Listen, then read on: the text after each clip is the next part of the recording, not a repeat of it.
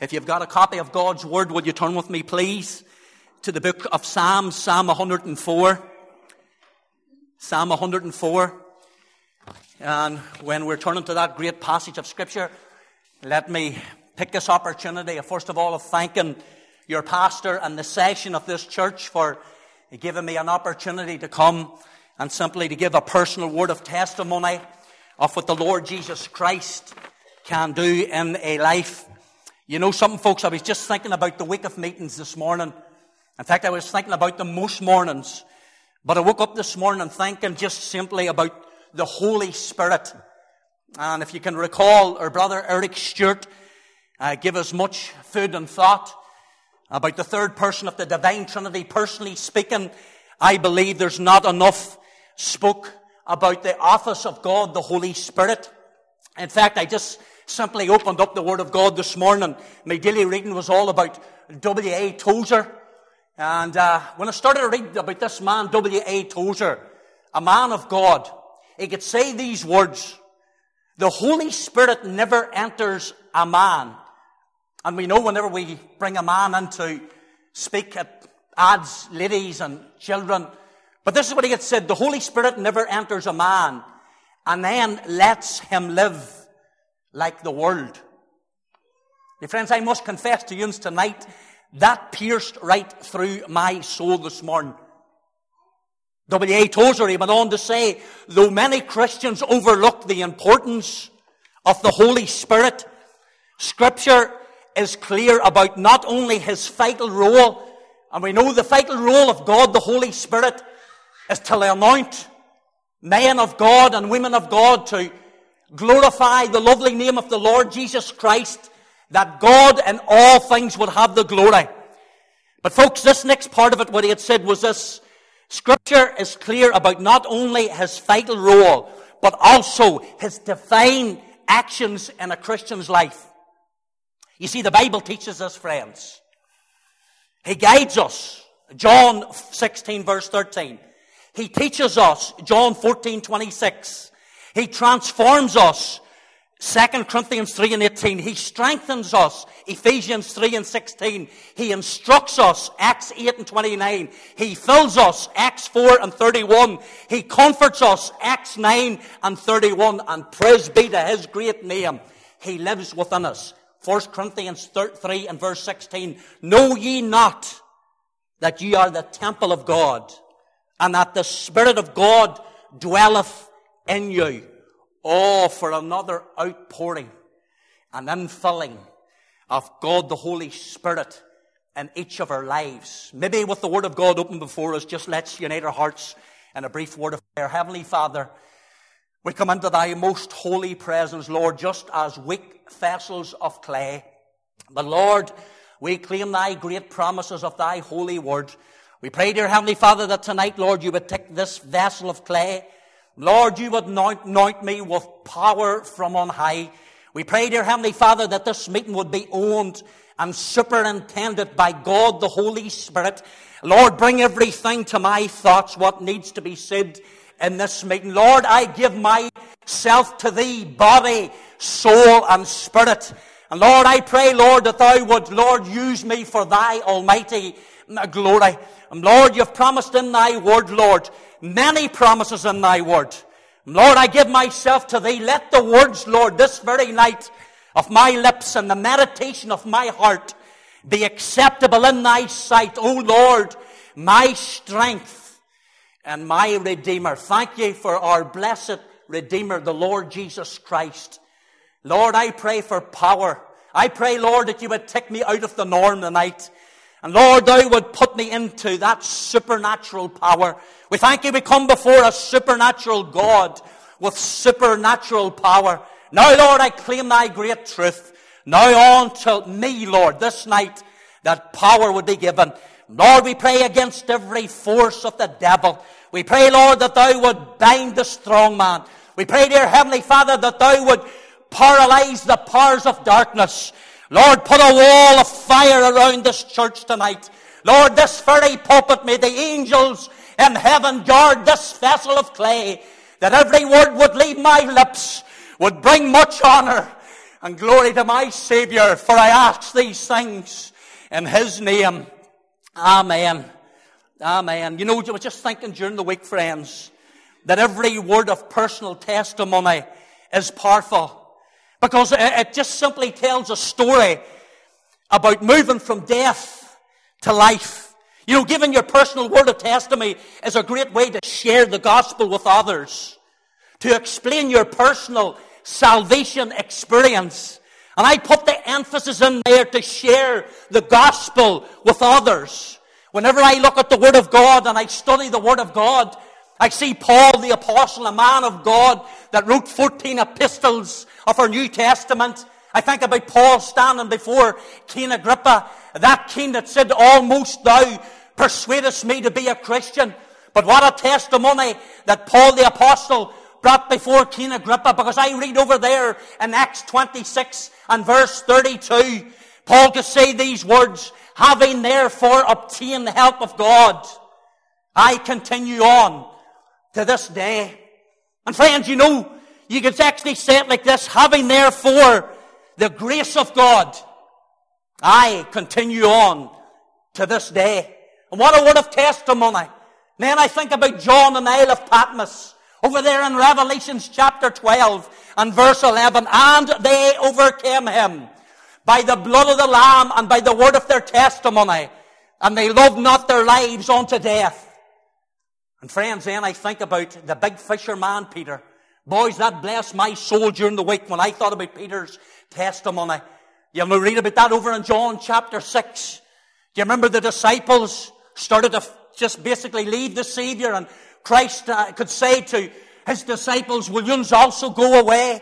And I'm paraphrasing this. And the words of Peter was this, but Lord, where can we go? For thou hast the words of eternal life. And here was Peter's testimony straight after that verse. And we believe and are sure that thou art the Christ, the Son of the living God. And praise the Lord, tonight my testimony is all about the living God. It's all about His grace. It's all about His love. And friends, that's the way when we come into the house of God. It's just great to uplift His great name. You know, I often think of that great text of Scripture, the of His grace, over there in Ephesians 1 and verse 7, in whom we have redemption through His blood, the forgiveness of sins according to the riches of His grace. It's the riches of His grace, that free gift that was given to each and every one of us, freely given, freely given. Do you remember the words over there in Romans 3 and verse 24? Being justified freely by His grace through the redemption that is in Christ Jesus. Grace. Saved by grace alone, through faith alone, in Christ alone, to the glory of God alone. We are saved by divine grace and not human effort. If there's anybody in this meeting and you're trying to work your way to heaven, friends, I have to be faithful to your soul tonight.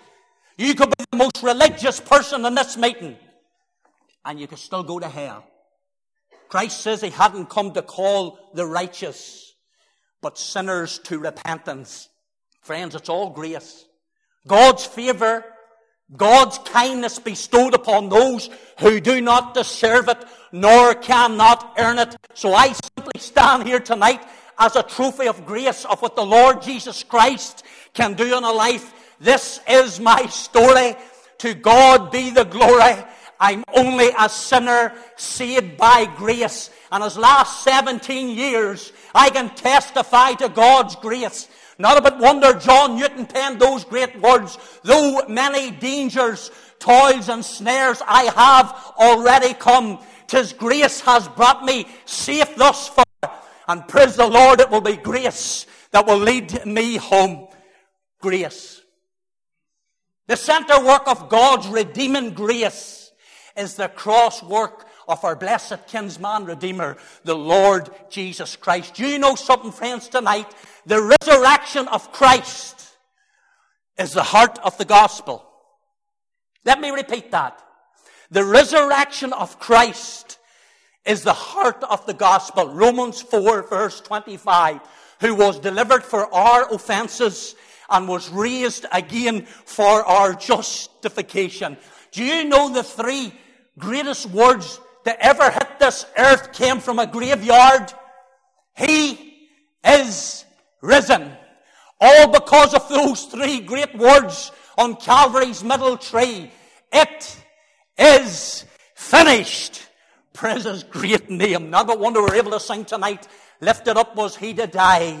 Oh yes, it is finished was his cry. Now in heaven exalted high. Hallelujah.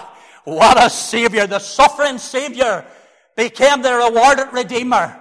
The one that once was crowned with thorns. Praise the Lord tonight in heaven's glory. He's crowned with glory. Oh yes, this great psalm here that we've opened at Psalm 104. I want you to look at it. First verse just simply says, Bless the Lord, O my soul. O Lord my God, thou art very great. Thou art clothed with honor and majesty. And friends, I'm going to send you home tonight with a bit of homework. When you go home tonight, take time to go right down that passage of scripture. Because I'll tell you something. Whenever you go down that passage of scripture, this was the passage of scripture that I was in at the beginning of the week. It's very easy. There's 31,102 verses in the authorized version. It's very easy to use any amount of verses. But the Lord bless my soul with this great chapter 104 of Psalm.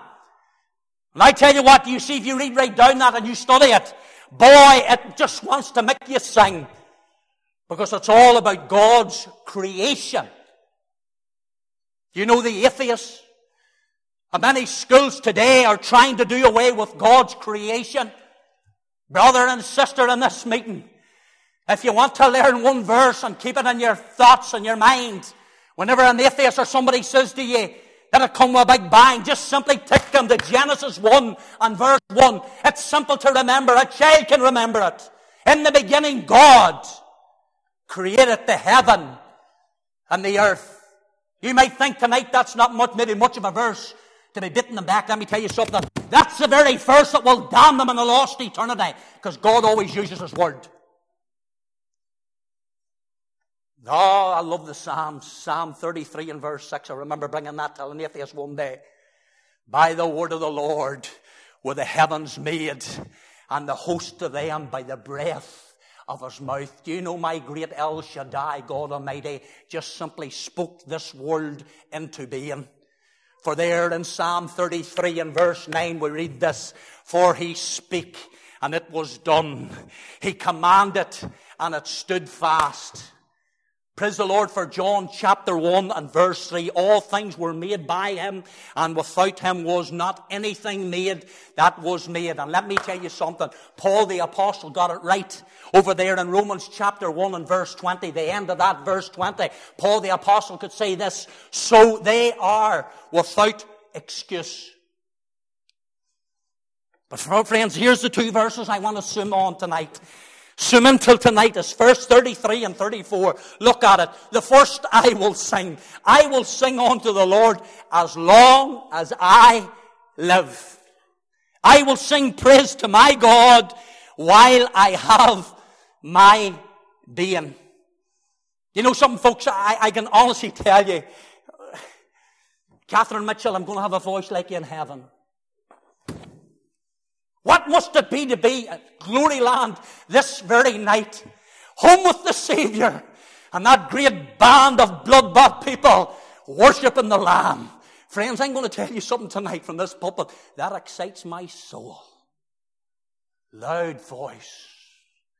Loud voice. Do you know something? I didn't know this until just last week or the week before it. You know, there's three recordings of Christ in the Bible about loud voice. We know it over there in John 11 and verse 43. And when it's the story about Lazarus and, and when he had spoken, he cried with a loud voice, Lazarus, come forth. And the other two recordings of that loud voice is found over there in Matthew 27, verse 46 and verse 50. Here's what it says. And about the ninth hour, Jesus cried with a loud voice, saying, Eli, Eli, lama sabachthani, that is to say, my God, my God, why hast thou forsaken me? In verse 50 it says, Jesus, when he had cried again with a loud voice, he yielded up the ghost. Do you know something in God's precious truth? I told we were speaking, Adrian was speaking last Sunday night. Twelve times in the book of Revelations, we read about loud voice. Loud voice. Do you remember the Revelations chapter 7 and verse 10? and cried with a loud voice, saying, Salvation to our God, which sitteth upon the throne, and unto the Lamb. Praise the Lord, the song of the redeemed tonight, and the song of the redeemed in this very meeting. We worship the Lamb. All praise, all honor, all praise, all honor goes to the Lamb. Revelations 5 and 12 saying with a loud voice, Worthy is the Lamb that was slain to receive power and riches and wisdom and strength and honor and glory and blessing. All with a loud voice. Oh, may the Lord be pleased in these days to give us voices like a lion. Loud voices as we sing to the Lamb. As we pray to the Lamb. And as we preach to the Lamb. You know what? Just a thought come to my head there. Dr. Paisley. Away on home to be with the Lord. You know, this story's true. The doc one time was preaching, and at the very front of the seats was sitting a mother and her young boy. boys, if you've ever heard the doc preach, boy, I'll tell you something. He would nearly scare you into heaven. But the doc stirred it up so he did when he was singing. And the wee boy was sitting beside his mummy in the very front seat. And he was fascinated with the man. As the doc sung, the wee boy's eyes got bigger and bigger and bigger. And then the doc then opened up the Word of God and started to preach. The doc, he let a roar out of him, and the wee boy slid up the seat tight into his mummy. The doc, he hit the pulpit a rattle, and the wee boy got in underneath his mummy's arms. And then the doc threw his finger out over the pulpit and says, Repent, repent, repent! And the wee boy looked up into his mummy's eyes and says, If that man gets out of the pulpit, he'll kill us. Friend, that's the type of preaching that's needed back in the pulpits today. Preaching with such fervency and passion. I know it's not possible. I know that this is not possible before I say this, but I would rather scare you into heaven than to sing you a lullaby into hell. The old Puritans simply turn or burn. And I tell you something now, do you see whenever you start preaching like that, Trust you me, you'll soon become the enemies. A, a, a, an absolute. They'll hit you with a passion. Trust me when I tell you that. The enemy will hit you with a passion. Because the enemy's doing the devil's business. And not about wonder Paul could say, I think it's over in Galatians chapter 4 and verse 16, Am I therefore become your enemy because I tell you the truth? It's all about the truth of God's word, friends. Ye shall know the truth, and praise the Lord, the truth shall set you free. Praise the Lord for that great high priestly prayer. You know, I came into that prayer meeting on Wednesday night before the meeting. And unknown to a young fellow in this church, Ewan, Ewan prayed that great high priestly prayer. John 17, verse 17. Now, friends, I confess to you tonight, I went in there with a heavy heart. Didn't feel like praying. That's the truth. But our brother Ewan prayed that great prayer. Sanctify them through thy truth. Thy word is truth. I'll tell you something now. I couldn't wait till he had stopped praying till I get in. That's what it's all about, friends. The word of God, the truth of God's word. Look at verse 34. My mention of him shall be sweet. Listen, I will be glad in the Lord. And I don't know about you, but I'm glad to be in the house of the Lord tonight. Not a wonder the psalmist could say it. Psalm 122 and verse 1. I was glad when they said unto me, let us go into the house of the Lord. Glad. I suppose for a testimony, I could have used that great verse of scripture over there in Psalm 126 and verse 3. The Lord hath done great things for us, whereof we are glad. I'm glad tonight for that day and hour when my Redeemer, the Lord Jesus Christ, dug right down into the graveyard of sin in my life. And He brought me up also out of a horrible pit and out of the miry clay. And praise the Lord tonight, He has set my feet upon a solid rock. It's the same rock that He could say to Peter, and upon this rock I will build my church, and the gates of hell shall not prevail against it. And he has established my goings grace. And he hath put a new song in my mouth. Even praise unto our God. Many shall see it and shall fear and shall trust and shall trust and shall trust in the Lord. That's my testimony. Trusting in the Lord. Trust in the Lord with all thine heart. Lean not on to thine own understandings, but in all thy ways acknowledge him, and he shall direct thy paths. Yes, my testimony is all about God's grace. But praise the Lord, tonight it's all about God's love. God's love. How can we comprehend God's love? I have to stand here tonight in awe of God's love. Agape love. Not a human being on earth can possess agape love because it's an unchanging love. Love. Praise the Lord, brother, you sung my great hymn tonight. Isn't the love of Jesus something wonderful? You know, I often start off my testimony like that. I could testify in seven words, and seven in the Bible is a number of perfection. It's a number of completion. Isn't the love of Jesus something wonderful? Love not about wonder when we open up God's Word and we read Revelations 1 and verse 5, unto Him who have loved us and washed us from our sins in His own blood. And then we can flick on over there, maybe even to Jeremiah and read the love again. And Jeremiah 31 and 3, Yea, I have loved thee with an everlasting love. Therefore with loving kindness have I drawn thee.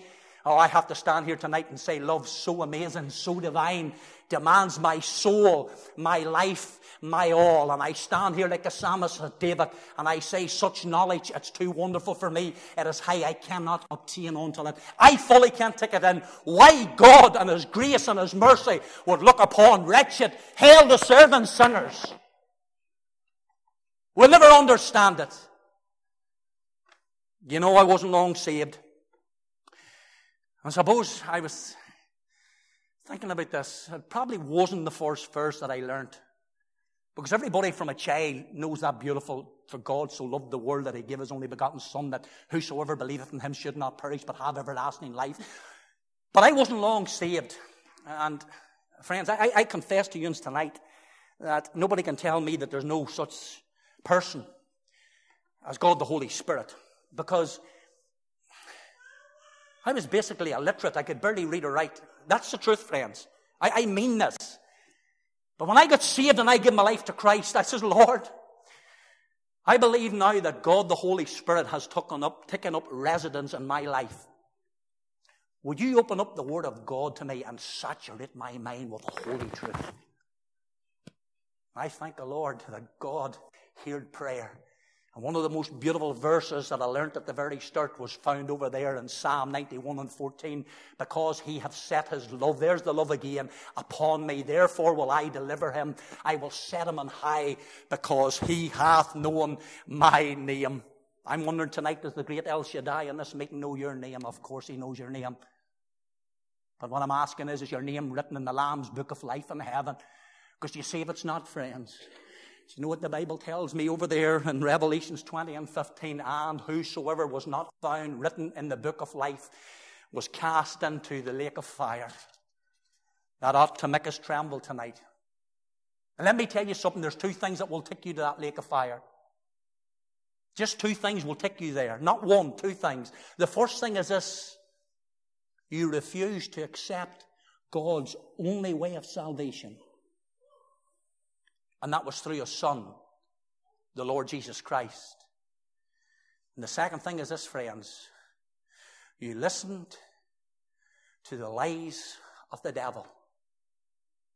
And he ended up deceiving you. The devil's a liar, friends. In fact, the Bible tells me in John 8 and 44, he's the father of lies. The devil is the accuser of the brethren because the Bible tells me in Revelations 12 and verse 10. The devil is a deceiver. The Bible tells me in Genesis 3 and verse 1. We know all about it, don't we? Do you remember the great command that was given to Adam of every tree of the garden? Thou mayest freely eat, but of the tree of knowledge of good and evil, thou shalt not eat of it. For in the day that thou eatest thereof, then your eyes shall be open. Ah, friends, listen to me. You should be as gods, knowing good and evil. Let me say something. That was the lie of the devil. That was the lie of the devil. Your eyes should be open. The Lord commanded the man not to eat of the forbidden fruit, because the day that thou eatest thereof, your eyes shall be open. And then the devil come with a lie. Sorry, he come with a doubt. Hath God said? Hath God said?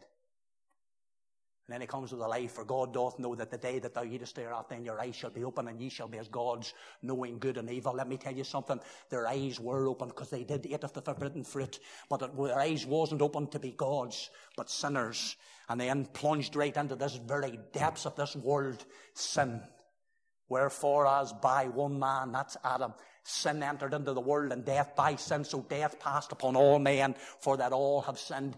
And I tell you something tonight, friends, that's the way we preach the word repentance. Grasp that. That's the way we preach the word repentance. Paul and Mars Hill in Athens could say to that great mob, God commandeth all men everywhere to repent. Christ himself in Luke 13, twice he says, except ye repent, ye shall all likewise perish. And I was just thinking about the old Puritan Thomas Watson. Thomas Watson said, knowledge without repentance will be but a torch to guide men till hell.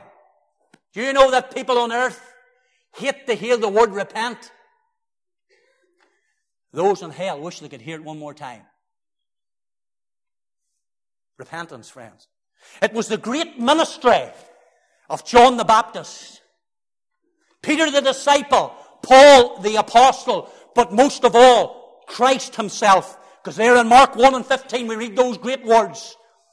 The time is fulfilled and the kingdom of God is at hand. Repent ye and believe the gospel.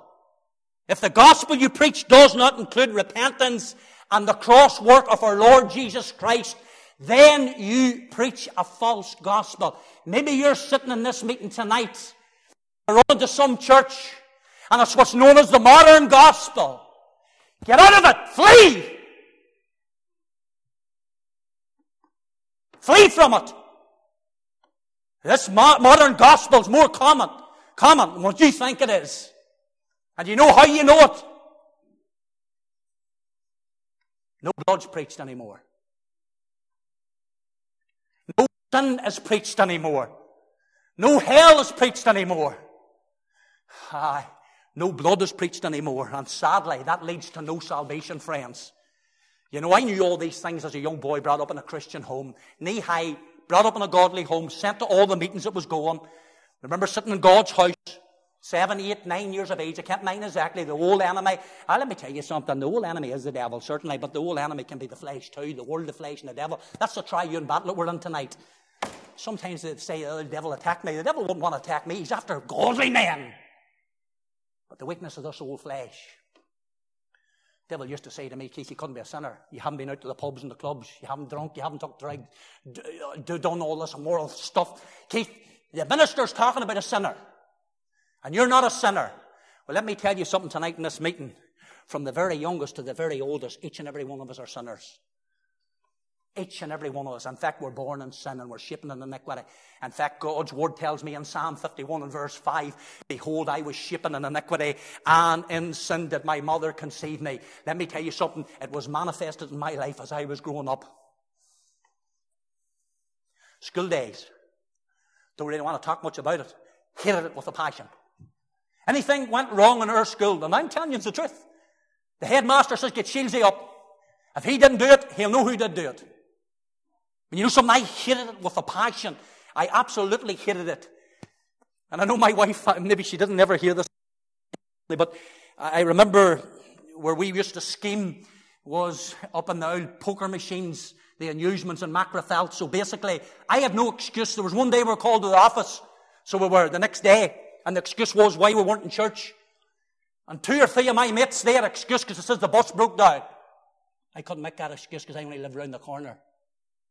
But here's where we spent our time.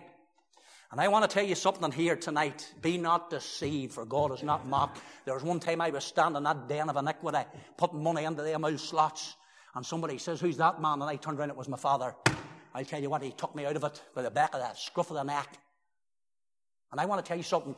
Sin will take you further than you want to go. Trust me when I tell you that. Oh, the couple of wee 50p's or 10p's going into the slot machine soon led to the poker machines. You know, the old devil will let you on till he gets a grip on you. I'll never forget one on a rip of money. I mean this. My mother, that's home in glory, used to tell this story. I used to hide it in the house, run out of hiding places. So you know what I had? I had a snorkel and a mask that you use down in Portrush for out in the water. And I remember all the money stuffed down the snorkel. And I remember falling out with my brother. And he must have told my mum I was gambling. My friends, I landed home from school one day. I'll never forget it. Boys, our house boy, there was a blazing fire. And mummy says to me, sit down, Keith, I have something to ask you. And I want the truth. Are you gambling? And I remember looking at the side of the seat, and there was a snorkel and mask, so I had no way out of it. Do you know what she done? Now, my mummy loved the Lord, friends. And she loved the Queen. But the Queen was about to go up the chimney. She lifted every penny of it, and this is true, and she threw every penny of it into the fire. And she says there'll be no devil's money in this house. Oh yes, friends, I suppose from the age of 19 I went to Australia.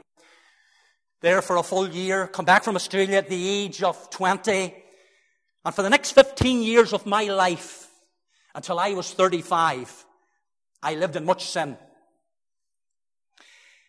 And that's the way I often put the handbrake on at this stage. Because I don't want to give any airtime whatsoever to the devil. So let's get to my conversion. Stand outside the pubs and the clubs as a doorman, a bouncer, or a half-wit, whatever way you want to call it. No thought of God, 18 and a half stone, competing in Ireland's strongest man, competing in Northern Ireland's. My wife will tell you, we went to Bangor, I never seen nothing like it in my life, the crowd there. I went up to the first event, and this is the only thing I'm telling you. And the first event was an arm over arm pulling a Scania lorry towards me. And I couldn't even budget because it was too late at 18 and a half stone.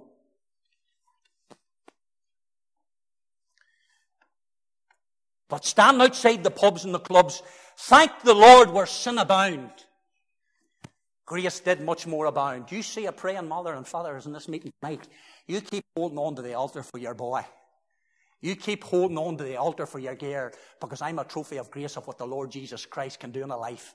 And that man's the same. But no thought of God. And broke me. Wee gospel track. Just a wee gospel track. Isn't it wonderful how the, the enemy will say to you, what? You, you might think that you can't stand behind a pulpit and preach or take Sunday school or whatever. But I tell you what you can do. You can do what my mother done. She gave out gospel tracts steady. And I mean steady. My wife can tell you thousands upon thousands upon thousands of gospel tracts that me and the wee gear. In fact, we have some of them with us tonight. So on the way out, we're not publicising that we're great and this and that. But me and Gemma sat down and she done the graphics. My wife, she done the spelling and I done very little, but just get them made. And you know something? My mummy used to phone me all the time. I used to give her hundreds of them, and she would say, Keith, I'm running out of the tracks. I says, Mummy, what are you doing with them? Well, she says, I've gone on holidays and I set them in the toilet and I set them here and I set them there. And you see, giving out gospel tracts, I, I, I mean this, friends. There's enough gospel within inside a gospel tract to save the world. You know why? Because it's God's word. But here I was, and they were coming down to go into clubland. And I was standing at the black horse. And you know what they're doing with God's word? They were ripping it up before my very eyes. And at the age of 35, I trembled. Because I realized that one day they'll stand before a holy and a righteous God. And if they don't bow the knee here, they'll bow the knee one day when they meet Christ. Every knee will bow. Every tongue will confess that Jesus Christ is Lord to the glory of God the Father. You know what the wee track was? One heartbeat away from heaven or hell. I remember going across and lifting up the ones that weren't wrapped up. I remember putting them in the pocket, one heartbeat away from heaven or hell. Let me pause. I'm wondering tonight, maybe even in this meeting, that you could be one heartbeat away. You see, for the believer, That one heartbeat is a blessing for us. That's the truth. Yes, I, I know we sorrow, but not like others. In fact, the smallest verse in the Bible is Jesus wept. But you know all death is for a believer? It's only a doorway that leads us in to glory land. That's all death is for a believer. Paul could say, for me to live is Christ. And today is gain. But maybe you're in this meeting and you know nothing of what we're speaking about tonight. You haven't been redeemed. You haven't been blood bought. You haven't trusted on what Christ's great sacrifice manifested in Calvary's middle tree.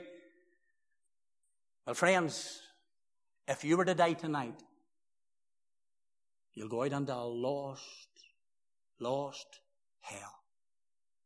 I don't think we can fully comprehend that. You know, I got a phone call. This is maybe four or five years ago. I was going down to do a prayer meeting away, way down the country. And you know what the pastor said to me on the phone? He says, for the first time in most, all of his ministry, in fact, this is what he said to me. He says, I was preaching round the cross work of Christ. And for the first time, I broke down and I wept over the pulpit. And he says, you know, the sad thing about it was, he says, the rumor going about the church was this, our pastor is ready for a nervous breakdown. That was a rumor going about God's people. Because the pastor wept over that great sacrifice.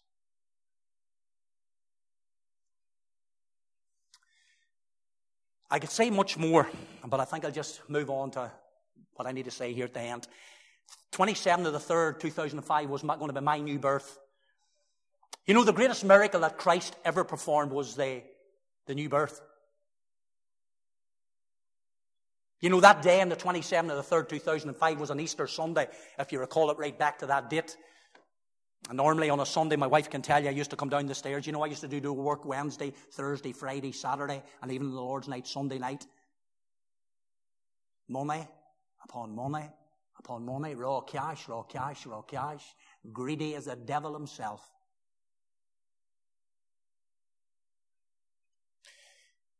But that very day, that Sunday, the 27th of the 3rd, 2005, was going to be the day of my new birth.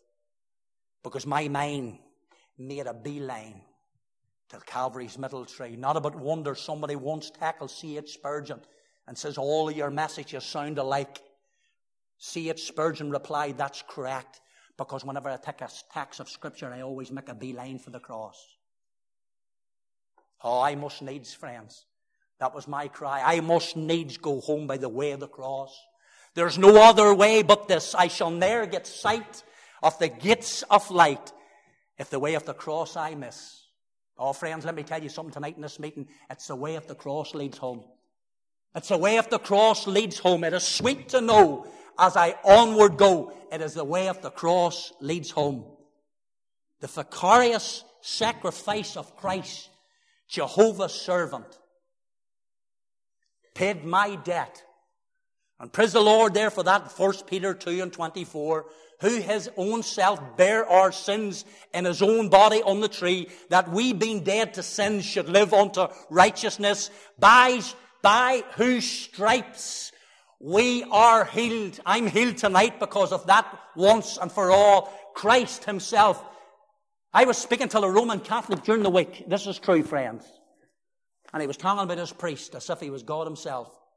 I says, young man, I'm going to paraphrase this. The Bible tells me that every priest that standeth daily, often offering up the same sacrifices for sin, which can never take away sins. But this man, after he had offered one sacrifice for sin forever, sat down at the right hand of God. I thank the Lord that my testimony tonight is, O Lord my God, I cried unto thee and thou hast healed me. Praise the Lord for that great transaction. My sins for his righteousness. For God hath made him to be sin for us who knew no sin, that we might be made the righteousness of God in him. He made a soul an offering for sin. And praise the Lord, he shall see of the travail of a soul and shall be satisfied. Yes, there's many texts of scripture I can't fully comprehend. How can you take in Isaiah 53 and verse 10? Yet it pleased the Lord to bruise him. The Father wasn't pleased, not that the Son suffered, but that His Son's sacrifice accomplished eternal salvation. Eric Stewart stood here on Friday night, and all known to Eric Stewart on Friday morning, I penned these words Who am I that a king would bleed and die for? And then I remembered I was one of the sheep. My sheep hear my voice. And I know them and they follow me and I give unto them eternal life. Praise the Lord. Neither shall any man pluck them out of my hand. I have failed the Lord many times, but I thank be to his great name. He's never failed me once. You know, the Bible teaches he's the good shepherd. He's the great shepherd. He's the chief shepherd, but let me add one. He's the only shepherd. And that night I walked up them steps, those stairs, to the shepherd's fold. Right into that bathroom. I went into war with the devil that night, friends. I can tell you tonight, and my wife is in this meeting and she can clarify this. There's many a night I come home and the white shirt was plastered with blood. That place where we done that outdoor work, the travelling community drunk in there. And my wife can tell you, many's a night the white shirt had to go to the bin, full of blood. And the biggest battle that I was ever in was in that bathroom with the devil. He come to me, he says to me, I'm no doubt tonight, I'll tell you something now, friends, you will be in a battle if God, the Holy Spirit, is striving with you this night and this meeting. Trust me. Greatest, biggest battle I was ever in, and there wasn't a foot or a foot, a foot or a fist lifted. The whole enemy comes, says, Keith, you know something, you need to go to church because you maybe need to say some kind of a wee prayer. And maybe you'd say the wrong prayer, rubbish. Lord, remember me when they enter into thy kingdom. Let me tell you something, that day in faith wasn't baptized or catechized, but he believed in the Messiah and the middle cross. I thank the Lord there that night in that bathroom, friends. I can tell you tonight in the authority of this holy book and in the authority of the man that's seated at the Father's right hand, the Lord moved in a mighty way by his lovely Holy Spirit. Oh, the old enemy says your friends laugh at you. I often say this. They'll laugh you into hell, but they'll never laugh you out of it. In fact, Keith, you need to go in tonight because you're, you're owed three or four nights. Get the money and then go to church next week and give your life to Christ. You know, the Bible tells me today, if you shall hear his voice, harden not your heart. Boast not yourself of tomorrow, for thou knowest not what a day may bring forth. I believe this to be true. There's many, many souls in, in hell this very night that thought the way that I thought. You see, I was, anybody in their right mind would not want to go to a lost Cameron's hell. And then God, the Holy Spirit, the third person of the divine Trinity. And you might say, how do you know? Because I was there. I thank the Lord that the Spirit spoke to me. My spirit shall not always strive with man, Keith. It's time to hand your life over to Christ. My friends, my wife never seen me cry. And do you see that night on the 27th of the 3rd, 2005, I come down the stairs. In fact, just before that, you know what I said to the Lord? Just give me one more text of Scripture, Lord. Just one more text of Scripture. I remember going into the spare room to look for a Bible, couldn't even find a Bible, and the old enemy, his last lie that night, tell me was this. You see, you need to go to church, Keith. And I hooked. I was panicking, looking for a Bible, couldn't find a Bible, but there was eight sheets of paper, numbered from one to eight, and the eighth, eighth sheet was sitting at the very top, and it was just simply how to give your life to Christ. A young man had a concern for my soul whenever I was at the youth fellowship, and yet that's what I lifted out of that bottom drawer. I remember coming down the stairs.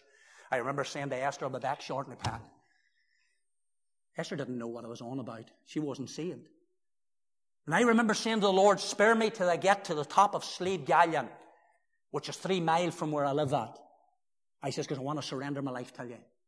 I remember getting into that car and driving down that road, and I tell you something now, I believe in true holy water, and I call it tears of repentance. I couldn't even get to the top of Slieve Gallion. I was in that much deep, and I mean deep, deep, deep conviction that I was afeard in case I crashed the car, or maybe the Lord maybe would return before I had repented. I remember pulling the wee side, side road, putting my head on top of the steering wheel, and just the simple sinner's prayer, Lord, forgive me for all my sins. I have sinned much against thee, but I thank you for the precious blood that covers sin. Amen. That was it, friends. I remember coming up the road. My father was on holidays. I remember going in. I says to the wife, you see all the bouncing gear, get rid of it. I says, I'll not be back. I says, I've made peace with the Lord tonight. I've become a born again Christian. Esther didn't throw the bouncing gear into the bin. She thought next week I'll be back again. I remember lifting the phone and I remember Daddy dialing the number. I remember him. Daddy used to always say to me, Keith, not unless it's an emergency, don't phone. When he went to holiday, he always said that. He had a wild habit of saying that. Not unless it's an emergency, Keith, don't phone us. Because he was afraid probably phone. He's been arrested again for GBH. Oh, he didn't want to hear this type of stuff. It would have ruined his holidays. But I remember dialing the number, my heart was pounding. And I could hear his wee voice at the other end of the phone. He says, What's wrong, Keith? He says, Your wayward boy came home. Your wayward boy came home. Six weeks after that, my wife was saved. My wee girl repented from her sins. My young boy, he done the same. But you know, it's not an easy road that we're traveling to heaven, friends. It's not really. But time's short, isn't it, really? Let's, let, let's face it, time's short. And you know something? I've never looked back since. Oh, I've, I've, I've failed many a time.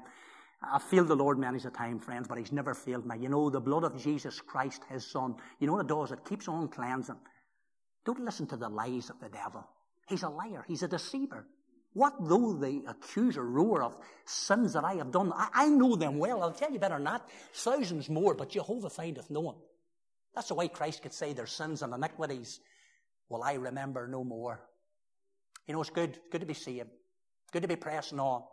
Good to be in the good fight. And I often say this, friends. I pray that when I come to my last breath here on earth, that I'll be able to say, like Paul of old, I have fought a good fight. I have finished the course. No, no, friends, there's a lot of ministers even get that wrong. I finished my course. And I have kept the faith. You know, there's a few wee tracks there that Gemma and myself, they're sitting out at the door. You know what I'm going to do tonight? I'm going to ask you to tick one each, or even two each. And you see, this week or next week, I want you to give it to one of your loved ones or your friends, even one of your work colleagues. And let's stand back and see what the Lord will do. Or bless him.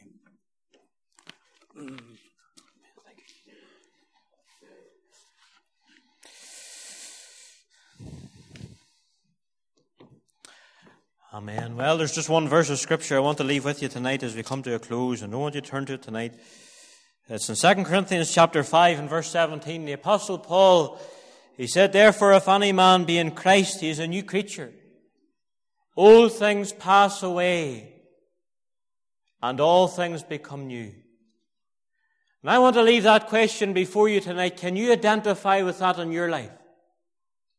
Whenever Keith was speaking about the cross of the Lord Jesus Christ, and if you're ever going to get saved, you have to go, you're going to have to come there. But I want to bring you just for a moment not to the torture of his body, because after men had pierced his hands, and after men had crowned him with thorns, and after men had exhausted their wrath and their venom, and pulled the very hairs from his cheek, and his visage was so marred more than any man, and after they had done all that they could, I want you to come just for a moment on that green hill far away outside the city wall where the dear Lord was crucified and died to save us all. And I want you to think for a moment not about the torture of his body, but I want you to think for a moment of the travail of his soul. Because painters have tried to paint it. Poets have tried to describe it. And while they may be able to come close to the nail prints in his hands and the thorns upon his brow, my dear friends, tonight there's not a preacher in the world, there's not a poet, there's not a painter can describe what the Lord Jesus went through in those dark hours of Calvary. Because the Bible says that he shall see the travail of his soul and shall be satisfied. And in those three hours of darkness, all my sins were laid on him. Jesus bore them on the tree. God who knew them led them on. And believing I go free. And you could be in this meeting tonight with the weight of your sin and the burden weighing heavy upon you. And the poet put it like this, burdens are lifted at Calvary. Jesus is very near. He took my sins and my sorrows. He made them his very own. He bore the burden to Calvary and he suffered. He died alone. My dear friends, tonight I just want to stop you. On your way, as Keith has said, to a lost sinner's hell if you're not saved. And gaze on the center cross where the greatest price was ever paid. And gaze at the greatest sacrifice that was ever made. And stand and discover for the first time in your life, young man, young woman, whoever you are, it was for you. It was for me. And all the weight of the wrath of God and the billows of the wrath of God, wave after wave, moment after moment, he could say, I sink in deep mire where there's no standing. And after three hours of darkness came the triumphant cry, it is finished. And my dear friend, tonight that means no matter if you're an alcoholic, that means tonight whether you're a gambler like your brother Keith, that matters tonight no matter how big a sinner you may be. The price has been paid, the work has been done, the wrath of God and the justice of God has been satisfied. And that means that you can be saved in this meeting tonight. But you need to come. I wonder, will you come? I wonder tonight, will you make and close in with the Lord? And say, Lord, I don't want to die in my sin. I don't want to go to a lost sinner's hell. I want to be a new creation in Christ Jesus. Therefore, if any man be in Christ, he's a new creature. All things pass away and all things become new. Would you like to be a new you? Because the Lord Jesus not only died, but I'm glad he rose again. Buddha's dead. Muhammad's dead. The Lord Jesus Christ is alive and says the word of God, wherefore he is able to save to the uttermost them that come unto God by him, seeing he ever liveth. Are you going to die in your sin? Are you going to die tonight in your sin? God speaketh once, yea, twice, yet man perceiveth let not come now, let us reason together, saith the Lord. Though your sin be as scarlet, they shall be white as snow. Though they be red like crimson, they shall be like wool. Come now. Come now.